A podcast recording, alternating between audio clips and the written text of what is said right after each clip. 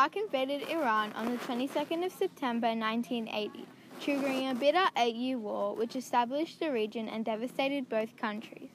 Then the Iraq leader Saddam Hussein claimed as a reason for the invasion a territorial dispute over the Shatt al Arab, the waterway which forms the boundary between the two countries.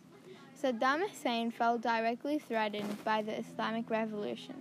By 1982, Iranian forces had regained the territory they had lost and pushed across the border into Iraq. Com- Khomeini rejected an Iraq offer of a ceasefire. For centuries, there had been a number of territorial disputes between Persia and their western neighbor, whether it was the Ottomans or Iraq. In the 20th century, one disputed region was Khuzestan. It was controlled by the Iranians, however, it was mainly inhabited by Arabs. Another was the Shatt al Arab waterway, where the Euphrates and the Tigris rivers meet. It had historically been shared by the two nations, however, Iraq had intentions to expand to the East Bank. Fast forward to 1979, and the Islamic Revolution of Iran shook the region the Ayatollah Khomeini took power and called for Shias in Iraq to rise up against the secular Ba'athist Party headed by Saddam Hussein. Iraq's education before the war started. Iraqi education was strictly controlled by the national Iraqi government. Through the Iraqi Ministry of Education, this public state education was provided free, from primary school all the way to doctoral degrees.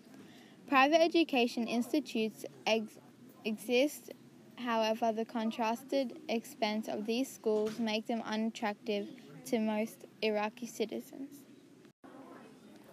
The main attraction to them is their freedom, or lack of control, by the Iraqi government, allowing students to decide which study and career path they would like, based on individual preference. Iraqi education was known to be of extremely high caliber throughout the Middle East, taught in both Arabic and English. Iraqi graduates have an advanced knowledge of complex subjects such as chemistry, math, algebra, calculus, biology, and other scientific fields of study. The official educational cycle in Iraq extends to 12 years, including six years of mandatory primary education, which starts from the age of six years, followed by three years of intermediate school, then three years of secondary education, which is divided into general secondary of scientific and, le- and literary and secondary vocational, industrial, agriculture, or commercial.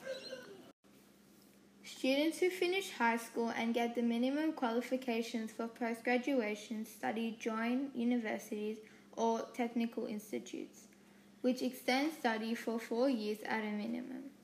The students of Teachers Institute, as well as students of secondary vocational types who get excellent grades in the final exams, can join colleges and universities to pursue higher education.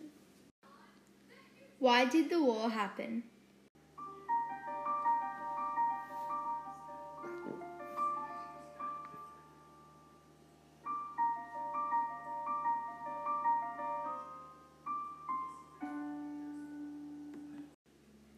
The Iraq War, sometimes known as the Third Gulf War, began on the 22nd of September 1980 with the invasion of Iraq known as Iraqi Freedom Operation by the aliens led by the United States, States against the Ba'ath Party of Saddam Hussein. President George W. Bush has officially declared its completion completion on September 22nd under the banner Mission Accomplished.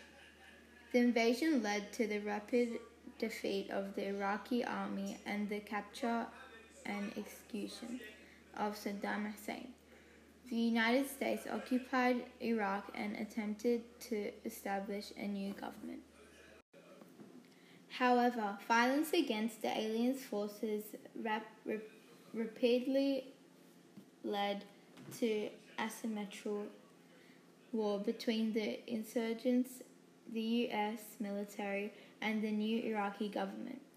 In November 2011, Iraq body count, which bases in its analysis, its analysis on data published in the media, estimates that between 103,013 and 112,571 Iraqi civil, civilians have died in the violence, consisting essentially of attacks, at, and at least 250,000 Iraqi civilians were were wounded with a further 4,483 deaths and three and 32 million and 32,219 wounded in the troops of the American Army.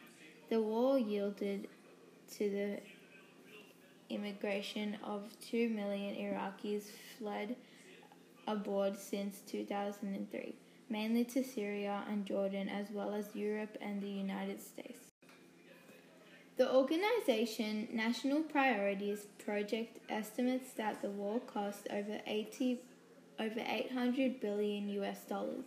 The Iraq war is the second after the war of Afghanistan, which is characterized by the Bush doctrine of of prevent of preventive war and about what and about what some call the new American empire.